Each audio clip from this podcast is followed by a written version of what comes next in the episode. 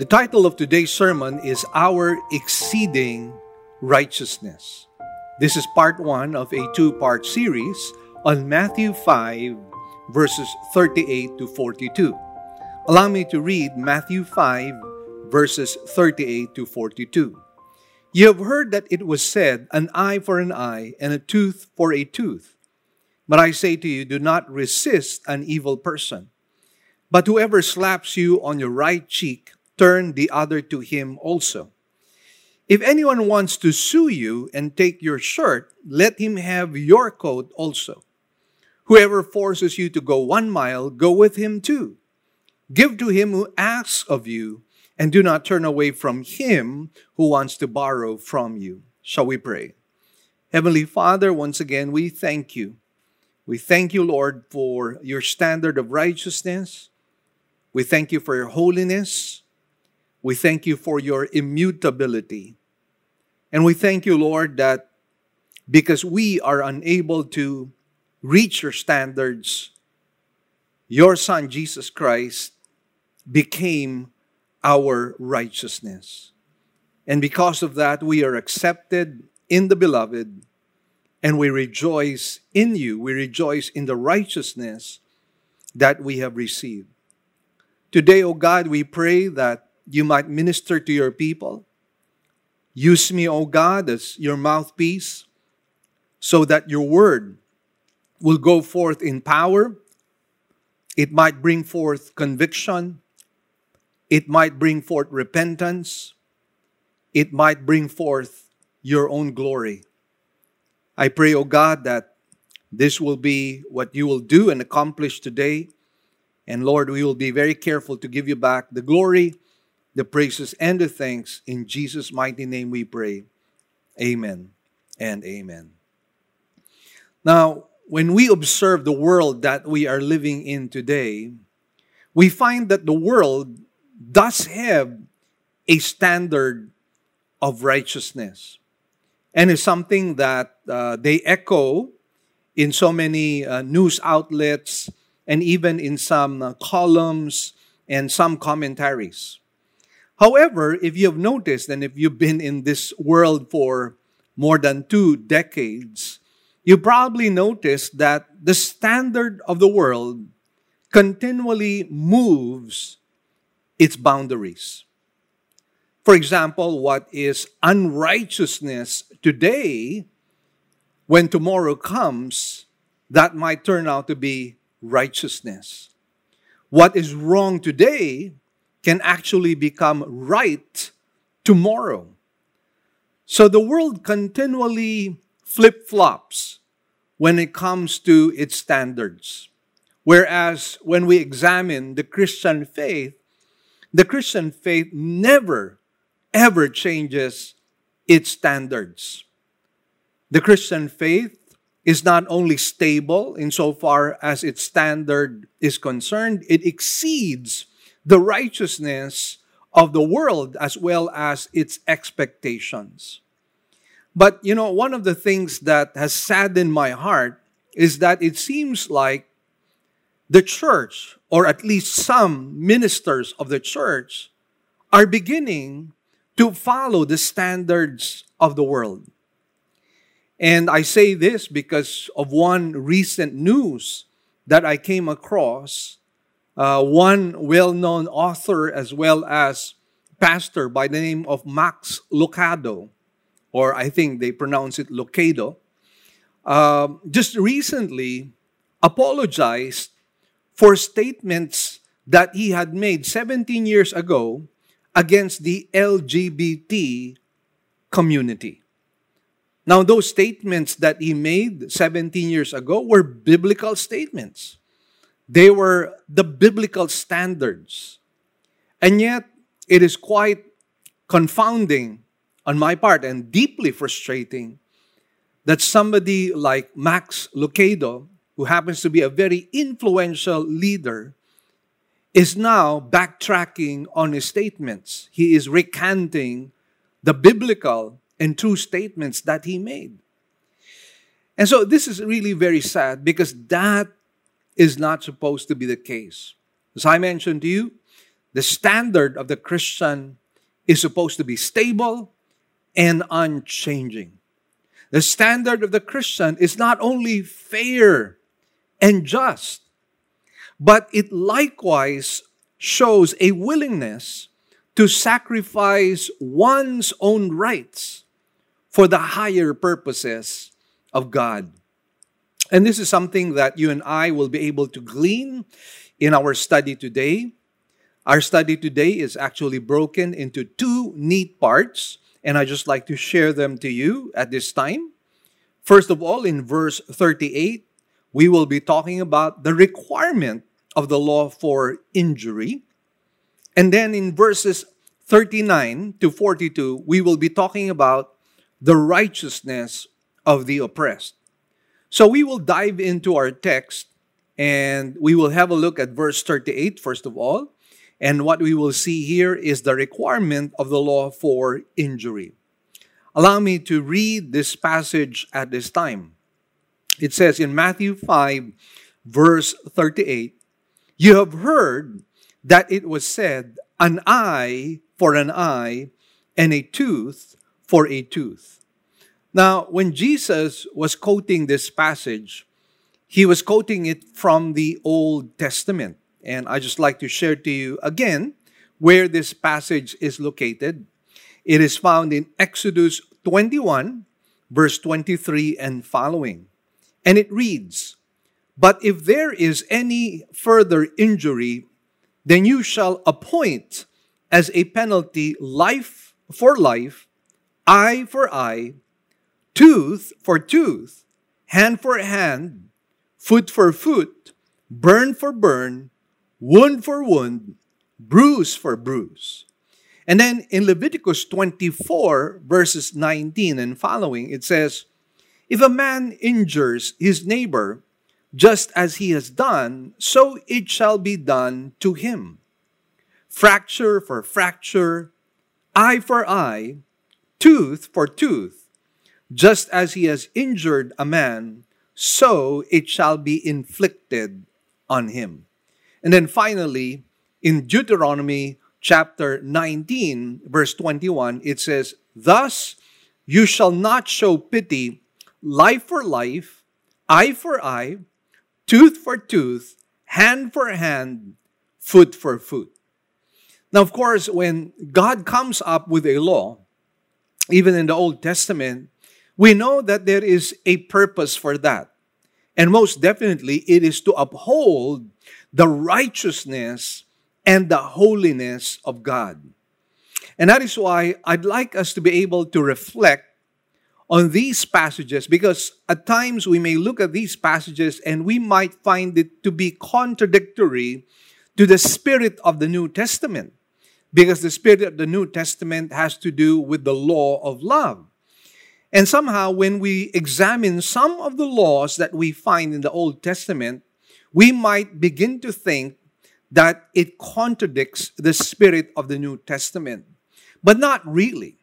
Upon a closer examination of this passage and determining whatever is the purpose laid aside by God for this, we realize that God indeed is infinitely wise, and that this standard is a standard that uh, truly upholds the righteousness of God as well as His holiness. So allow me to share to you the purpose of these laws. Number one, it was a restrainer to curtail further crime. It was a restrainer to curtail further crime. And we find this in Deuteronomy chapter nineteen, verse twenty. Notice what it says. "The rest will hear and be afraid, and will never again do such an evil thing among you." Notice the phrase, "never again do such an evil thing among you." In other words, when there is uh, a penalty that is inflicted upon a sin or a crime, what happens is that it becomes a deterrent on people. Why? Because they're afraid to be punished. They're afraid to be um, to be punished. They're afraid to receive the penalty of the crime or the sin. And therefore, somehow it impedes them from doing certain bad things. And basically, that is the function of civil law, the laws that we have in our own land. It is intended to curtail crime. And can you just imagine a land or a nation or a city without laws? Or even if it has laws, what if those laws were not implemented? We will find a proliferation of crime. And there will, there will be a lot of people who will be injured, properties will be damaged, and a lot of people will suffer oppression and great injustice. So again, we thank the Lord for these laws. Why? Because it curtails further crime. Number two, it is to prevent excessive punishment. It is to prevent excessive punishment. The punishment must match the crime exactly and not exceed it. Let me repeat once again. The punishment must match the crime exactly and not exceed it. So again, we notice here that the purpose is that there will be no excess of punishment that will be implemented. And so what do we see here? It is a reflection not only of the standard of God's righteousness and holiness. Somehow here we see that the God that we serve is a God of justice.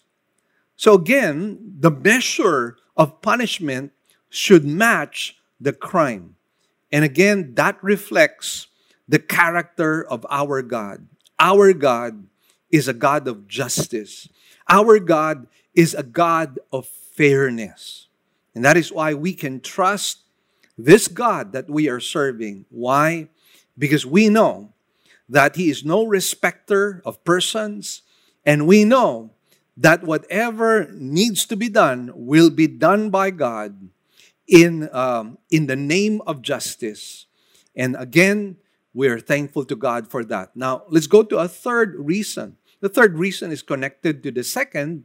It is to give justice. Now, the context here, by the way, just to provide um, the settings for us, is that these laws were given as part of the civil law of the nation of Israel. Once again, let me repeat myself. It has been given to the nation as part of its civil law. In other words, this was the responsibility of duly appointed judges or of a large representative body of citizens. So it's not like this is something that is to be personally implemented by every individual in the Jewish community. No, this was only to be implemented by the judges of the land, the authorized people in that government. And again, we have to understand that this happens to be the settings, because the moment you apply this individually and personally, it will really sound like personal vendetta and revenge, which definitely is not the purpose of this law.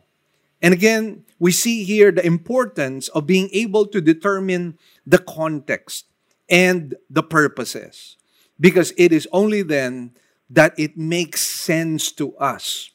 And notice, when we understand it this way, it does not contradict the spirit of the New Testament, which speaks about uh, the law of love and grace.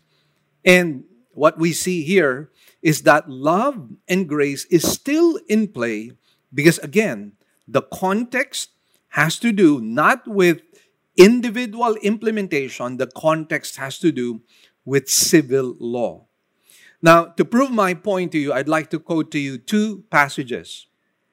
Exodus twenty-one, verse twenty-two reads, "If men struggle with each other and strike a woman with child, so that she gives birth prematurely, yet there is no injury, he shall surely be fined as the woman's husband made demand of him. And notice what it says here.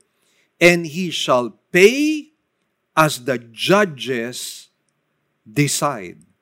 He shall pay as the judges decide. So very clearly, what we are dealing with here when it comes to a lot of these laws that were given by Moses, these laws were basically civil laws to be decided upon by authorized judges of that nation. Now, let me give you one more passage. Deuteronomy chapter nineteen, verse eighteen reads, "The judges shall investigate thoroughly, and if the witness is a false witness, and he has accused his brother falsely," blah, blah, blah, and I will not continue on. But my point simply is that it says, the judges shall investigate thoroughly. So again, the big question is, what is it that Jesus was trying to correct here? In our previous sermons, what I mentioned to you is that what Jesus would often correct is not Old Testament law, but what he would correct was the misinterpretation and the misapplication of the Pharisees or the scribes. Because by that time, during the time of Jesus Christ, they had become the interpreters of the law. And as such, they were uh, put on a pedestal. They were highly respected. And oftentimes, their own interpretations of Scripture would even be given greater weight by the people, by the Jews, rather than the Word of God itself. And that is why this was something that Jesus wanted to correct. The traditions of men became weightier than the Old Testament laws themselves. And this is something that we find Jesus was correcting, because there was a lot of misinterpretation. There was a lot of misapplication of God's word. And this is something that we can also do as well in the New Testament. We can come up with certain rules or regulations, even traditions. And eventually, these traditions not only become ritualistic and become formalistic, but maybe later on, these traditions carry greater weight than the Word of God itself. And we have seen this happen in some denominations. So in the same way that it happened in the past, it is still happening in the present time. And that is why we need to be very careful, not only to apply the letter of the law, but the spirit of the law. And so what was the abuses that were happening in relation to these laws? Allow me to share them to you. Now, what was supposed to be for the civil courts and judges now became a matter of individual and personal vendetta. They used it as a mandate for personal revenge. So this was where the abuse began. There was individual implementation rather than civil implementation. These laws were supposed to be implemented. The punishments were supposed to be implemented not by the individuals themselves, but by the judges, by the authorized people in government. And sadly, this was now being applied for personal vendetta. Now, this is the worldview of unbelievers as well. Unbelievers are quite concerned about retaliation. If you hit me, I need to hit you back.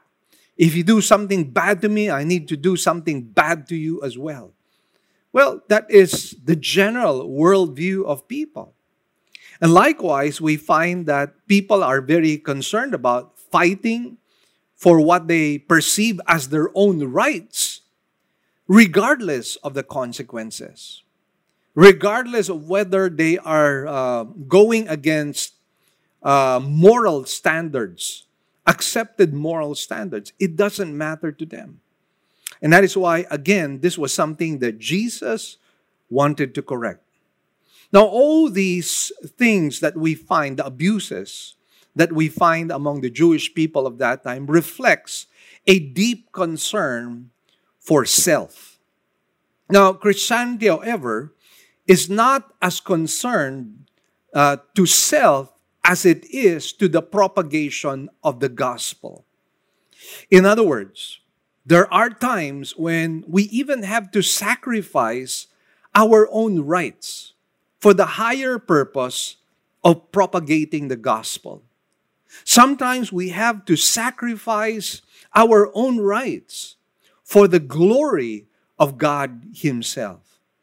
And so what the Bible is actually teaching, what the Lord Jesus Christ is teaching, is that there needs to be occasions wherein we need to die to ourselves. Choose God over ourselves. Choose God's priorities over our priorities. Choose God's dreams over our own dreams and aspirations. For after all, we have been purchased by the priceless blood of Jesus Christ. We no longer own ourselves, but God owns us. And therefore, because we are the property of God, the possession of God, we need to follow our Lord's bidding. We need to follow what our Master desires for us. Now remember this as well. Even as we give up certain things, we have to see our God as a rewarder. He is a rewarder of those who diligently seek Him. But then again, we have to remind ourselves that God comes first in our lives. And we see this in First Corinthians chapter nine, verse twelve. Notice what Paul says. If others share the right over you, do we not more? Nevertheless, notice what Paul says. We did not use this right, but we endure all things so that we will cause no hindrance to the gospel of Christ. Now notice here, Paul was willing to give up his own right. For what reason? So that there will be no hindrances insofar as the preaching of the gospel is concerned. And the specific right that he was talking about here was the right to be supported, the right for remuneration as a preacher of the gospel. And you and I know that in Corinth, he somehow gave up this right. He um, started uh, to work on a trade. He started to do tents. And so he was, he was self-sustaining. And the reason why he was not accepting voluntary offerings, which by the way was his own right, was so that there would be no hindrance to the gospel. So that people would not say that he was running after the pockets of people, so that people would not say that he was running after money. This, by the way, is the reason why in our own church, in Living Word, most of our pastors live by faith. We do not have a salary. And the reason why we do that is because we want to have the cutting edge to be able to preach the gospel without any hindrance, without any impediment, so that people would not say that this preacher is doing this because that is his business. That is how he makes money. And so the only thing we do receive is voluntary love offerings. They may, they may come and they may not come. But whether we are feasting or we are fasting, we give glory and praise to our God because we believe that if we have been called by God to be His preachers and ministers, He will provide for us some way, somehow. But then again, we have uh, not used this right for the simple reason that we desire the glory of God and the propagation of the gospel. Now let's go to the righteousness of the oppressed. In verses thirty-nine to forty-two, it says this, "But I say to you, do not resist an evil person, But whoever slaps you on your right cheek, turn the other to him also. If anyone wants to sue you and take your shirt, let him have your coat also. Whoever forces you to go one mile, go with him too. Give to him who asks of you, and do not turn away from him who wants to borrow from you. Now, Jesus corrects these misinterpretations by basically promoting a spirit of non-retaliatory self-sacrifice. And again, sometimes even among believers in Christ, you know, it is sometimes difficult not to uh, fight for one's own perceived rights. But then again, Jesus is teaching us self-denial. He is teaching us the way of love. He is teaching us the way of not retaliating, not seeking our own revenge. In fact, isn't that what the Bible is saying to us? Uh, in the book of Hebrews, we are told that we are not to seek our own revenge. We are not to take matters into our own hands. And the Bible promises to us that vengeance is mine, saith the Lord. That is why you will notice even in the book of Romans, we are told that we are to bless those who curse us. We are to pray for those who persecute us. That is the kind of, of heart that we are to have. If you recall our Lord Jesus Christ, He is the perfect example and model. When He was hanging on the cross, what did He pray for the people? He prayed for the people and He said, "Father, forgive them, for they do not know what they are doing." Now, when the Lord Jesus Christ was praying that prayer, it was not to put up a spiritual facade. It was not to display or to make a grand display of His own magnanimous spirit. But it was a genuine, earnest prayer. A kind of prayer that was even praying for the salvation of the souls of men, those who were doing evil things against Him. And that is why a miracle actually took place. God the Father answered the prayer of Jesus Christ when the centurion himself came to saving faith, when he realized that Jesus Christ was indeed the Son of God. When he saw that after the death of Jesus Christ, there was a darkness that filled the land, and the veil in the temple was torn from top to bottom. This centurion realized that this was not, this Jesus whom they had crucified was not an ordinary man. And as the scriptures seem to imply to us, he came to saving faith. He became saved. And again, what does that tell you? The prayer of Jesus Christ was sincere. It was embellished with His own unconditional love. And that is why this centurion came to saving faith, and even many of those who had an evil eye towards the Lord Jesus Christ, many of them eventually came to a saving faith, most especially during the time in Pentecost. So, what do we see here? We see here a self sacrificing, non-retaliatory kind of spirit that Jesus is promoting. Now, I just like to share a caveat or word of warning just to balance things off. Because while the Lord is promoting self-denial, we might also become imbalanced and exaggerate things and go beyond what is really required of us or what is the standard of God. So here are certain things to take note of. Number one, we are not to take these passages literally, but we are to see them as a reiteration of the law of love in contrast to the love of self. So again, we might be tempted to apply this literally, like for example, If somebody slaps you on the right cheek, you might want to give your, your left cheek, thinking that this is what the Lord Jesus was really teaching. Again, the Lord did not intend this passage to be applied literally. So we need to be very careful. Jesus is actually employing a figure of speech which is called hyperbole, all right? Which is an exaggeration to drive home a very strong point. So again, let's be very careful in applying all of these things literally.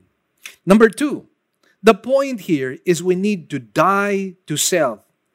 Jesus is concerned about the principle behind the letter and not just the letter itself.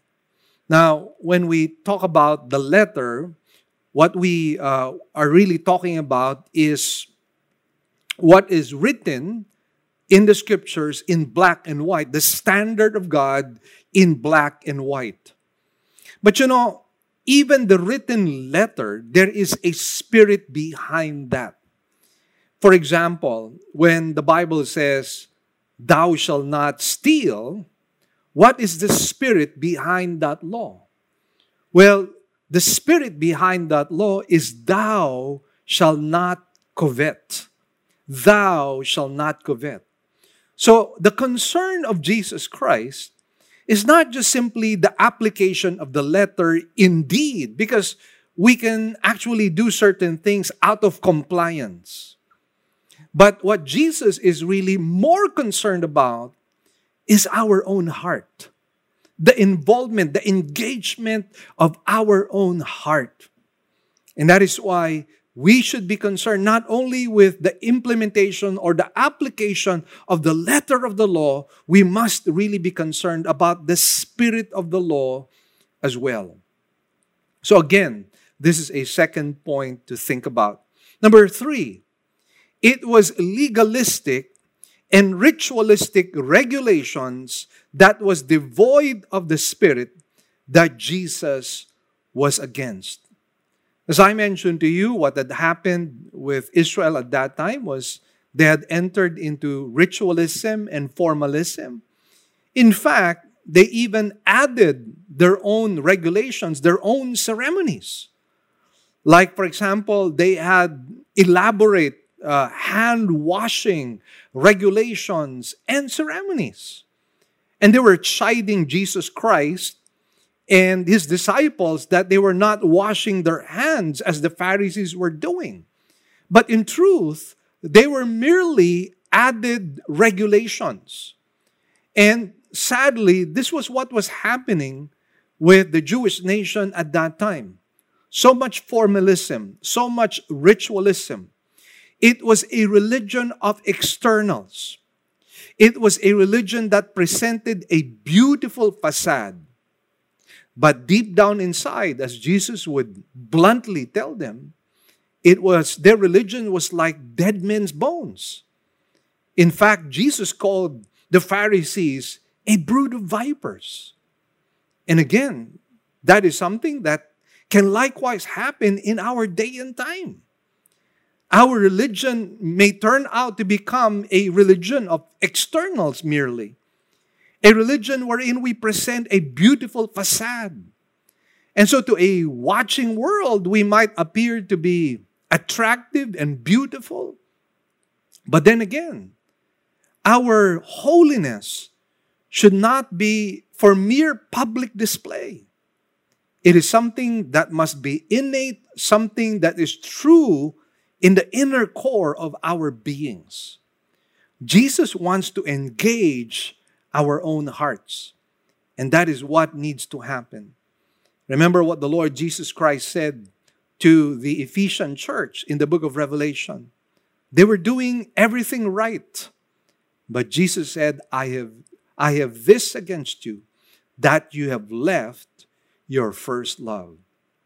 Now, a fourth thing to consider is that we need to observe that what is in view here are personal wrongs and not social and governmental crimes. Let me repeat once again.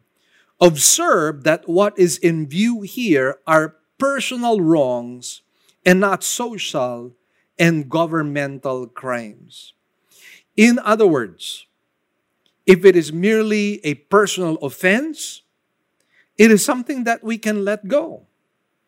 However, if what is being perpetrated here happens to be a crime against the government itself or against the laws of the land, then that's an entirely different story. The point of the Lord Jesus Christ is that we must be long-suffering. We must be patient. We must persevere in the midst of oppression and, and even um, bad treatment or ill treatment coming from other people. And so there are times we just have to let go. And again, the purpose is somehow to be able to display the character of Christ, to propagate the gospel, to bring glory and honor to the Lord. Now, a fifth thing that we have to realize is that this applies only to personal relationships and not with relationships as a citizen of the country.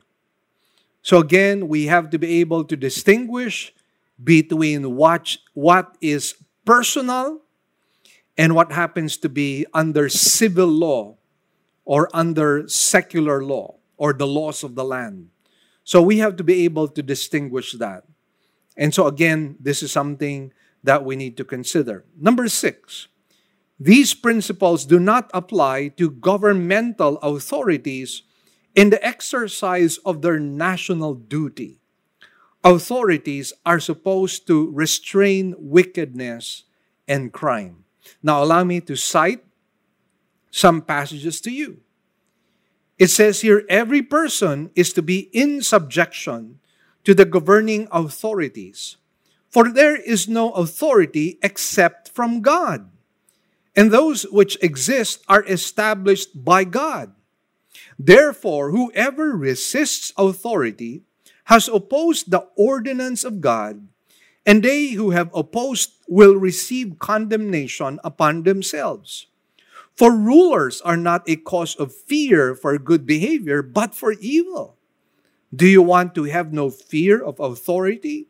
Do what is good, and you will have praise from the same. For it is a minister of God to you for good. But if you do what is evil, be afraid, for it does not bear the sword for nothing. For it is a minister of God, an avenger who brings wrath on the one who practices evil. So very clearly, there is a place for punishment. Very clearly, there is a place for an eye for an eye, and a tooth for a tooth, a foot for a foot, a burn for a burn. There is a proper place for that. And the proper place wherein this should be judged and implemented is by the government, by the judges of the land. They are God-appointed institutions. So notice what verse one says. There is no authority except from God, and those which exist are established by God. And therefore, the Bible calls upon us not to resist the authorities. And so if there are laws given in the land, we are to be obedient and we are to submit ourselves. Otherwise, the Bible says, the government bears the sword, bears the sword, does not bear the sword, rather, for nothing. Now, the word sword here speaks of capital punishment. And so again, there is a proper place for capital punishment. There is a proper place for the death penalty. There is a proper place for um, uh, imprisonment and arrests. There's a proper place for that. It says here, for it is a minister of God, an avenger who brings wrath on the one who practices evil. So the whole point of Jesus Christ is this: Do not take matters into your own hands. Let the judges do that for you. Let the courts decide that for you. Let the government implement those laws. That is the point that Jesus is trying to make here. He's not promoting injustice. He is not promoting unfairness. He is just saying that we need to course uh, whatever grievances we have, whatever complaints we have, to the proper authorities. And that is something we need to do, most especially as believers in Christ. Now let me cite another passage to you in First Peter chapter two and verse thirteen. Allow me to read this. Submit yourselves for the Lord's sake to every human institution, whether to a king as the one in authority, or to governors as sent by him for the punishment of evildoers and the praise of those who do right. Notice what it says here. For the punishment of evildoers. Again, there is a proper place for penalties and for punishment. And again, God is saying, do not take vengeance by yourself. The Bible says, vengeance is mine, said the Lord. And most especially when it comes to personal offenses that do not involve crime, we are to let it go. And we are to be forgiving. We are to be patient. We are to be loving. And notice what the Bible tells us.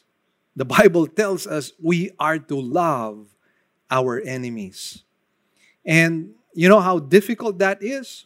Sometimes even with um, members of our family, or even with our own friends or brothers and sisters uh, in the church who have offended us.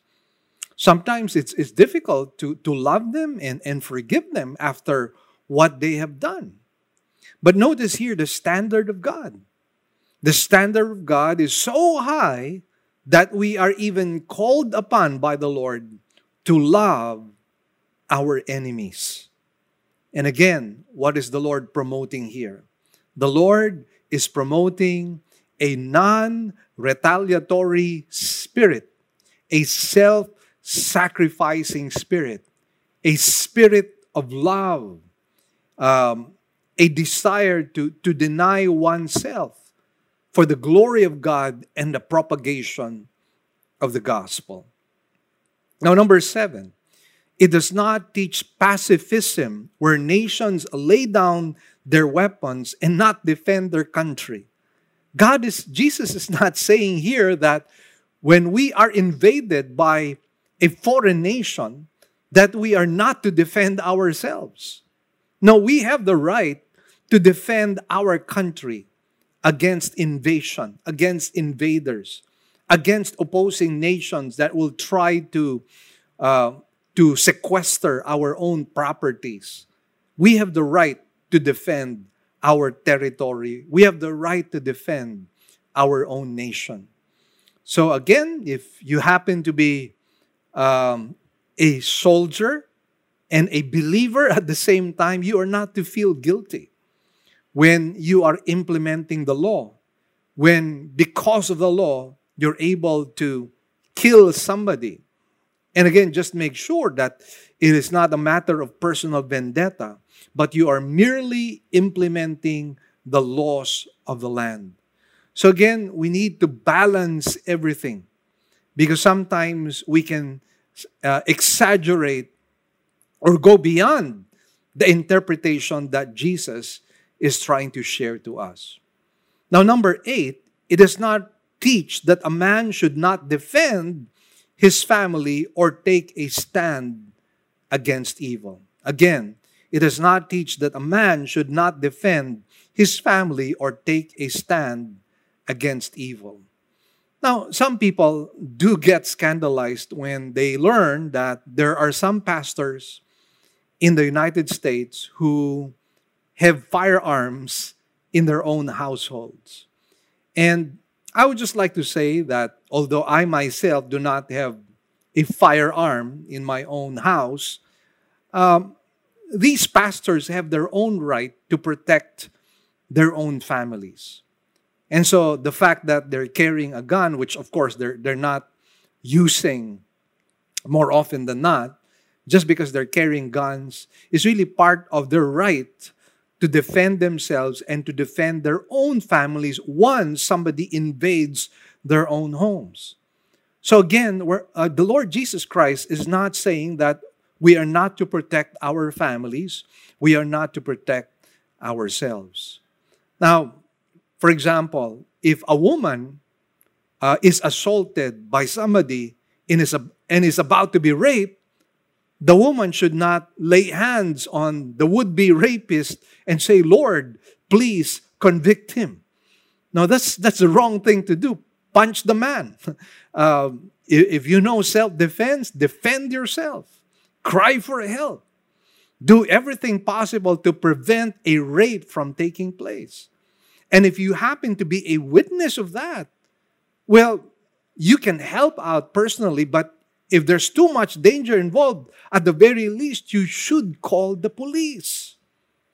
So again, there needs uh, to be a balance that we need to strike here, because we can misapply the scriptures and go beyond what God requires. It happened in the Middle Ages in the case of monasticism. Uh, they took the words of the Lord Jesus Christ out of context when the Lord Jesus Christ said that you are not of this world. And so they decided, many of the monks in the Middle Ages decided to go to the mountains and go to the desert because they were saying that we are not of this world. So let's isolate ourselves. And that's the reason why monasteries were built in the Middle Ages. But you know, it is a misapplication of the scripture. It is a misinterpretation of what Jesus is trying to say. In fact, what did Jesus say? You are in this world, but you are not of this world. But Jesus likewise says that we are the light of the world, and we are to let our light shine in this world. Now, how can our light shine in darkness when we are not in the midst of darkness? We have to, we have to be in darkness for our light to be able to shine, so that as people see our good works, they were, they will glorify our Heavenly Father. Now, I know that there needs to be a more detailed explanation of this. This is the reason why I'm doing part two, all right? Because the question is, well, if somebody slaps me on the right cheek, how, how do I apply that? In what way will I not retaliate? And I know there's there might be some misunderstanding in my sharing, in my preaching today. And this is the reason for part two. In part two, I'd like to break it down to you and be able to show to you, how do we apply these verses? How do we exercise self-sacrificing, non-retaliatory spirit? How do we apply that? And again, I will show that to you um, in our next sermon series. Now, the point of this passage is to undercut uh, personal selfishness. It is to undercut personal selfishness. By nature, we are are selfish. By nature, we are self-protecting. And in some cases, that would be right. But in other cases, it might be wrong. And so, what the Lord Jesus Christ did here, which I explained to you a while ago, is that He was using hyperbole. That's why we cannot apply this literally. And He was exaggerating a bit, just to prove a point, just to show to us that this is how our hearts should be. This is how our hearts should be. Now, we should perform deeds of self-denial just to be able to display the unconditional love that God has planted in our hearts. Now this indeed is a far exceeding righteousness. And what it does is that it displays before a watching world this new life that you and I have, this new heart that God has given to us, so that they might honor and glorify God. And of course, our desire is that they too might come to a saving knowledge of Jesus Christ. You know, what is so crucial here is our testimony and our witness before a watching world. And, you know, I, I'm deeply saddened with what has happened of late. The sex scandals of Ravi Zacharias, and now the statement of Max Lucado, who is saying, who is now apologizing to the L G B T community. And then before this, the apostasy, um, the deconstruction of Joshua Harris, his joining a gay parade, and all of that, his divorce with his wife. You know, all of these things that have been taking place have been deeply frustrating in my heart. Because as believers in Christ, we're supposed to display the far exceeding righteousness of God. But you know what's happening instead? We're showing that we're no different from the world. We are showing the stain and the soil of and the filth of the world with the way we are living our lives. And we need to understand Jesus is greatly concerned. You know, to a certain extent, I tend to believe that this pandemic crisis, one of the purposes might be, it might be a judgment upon the church. Perhaps we are not doing the things that we're supposed to do. Perhaps we do not have the kind of heart that we're supposed to have. And probably this is the reason why God has permitted our churches to be shut down, at least a certain portion. We're thankful to God that we now have our in-person gathering, and I'm really praying that more and more people might join our in-person gathering, because the truth of the matter is that the church needs to gather not only in spirit, but the church likewise needs to gather physically, because when we gather physically, we're able to encourage one another just by, by seeing each other, by seeing worship by other brothers and sisters, by, by seeing people praying and kneeling down and seeking the face of the Lord. We're able to see that and get encouraged. And so I feel that what has happened right now, in that we are unable to really gather as much as we should, perhaps it is a judgment. And so we need, we need to call upon the Lord and seek repentance. I pray this message has been a blessing. In ending, I'd like to close with Philippians two fourteen and following. Do all things without grumbling or disputing, that you may be blameless and innocent, children of God, without blemish, in the midst of a crooked and twisted generation, among whom you shine as lights in the world, holding fast to the word of life, so that in the day of Christ, I may be proud that I did not run in vain or labor in vain. Even if I am to be poured out as a drink offering upon the sacrificial offering of your faith, I am glad and rejoice with you all. I pray that the scripture will truly speak to our hearts. Shall we bow our heads in prayer at this time?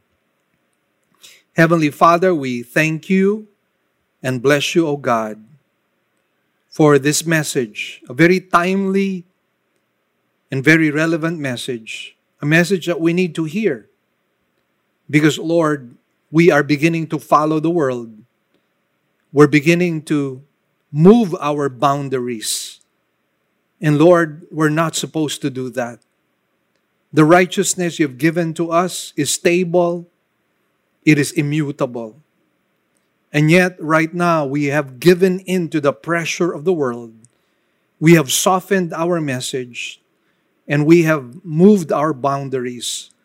And, Lord, forgive us. Forgive the church for its sin.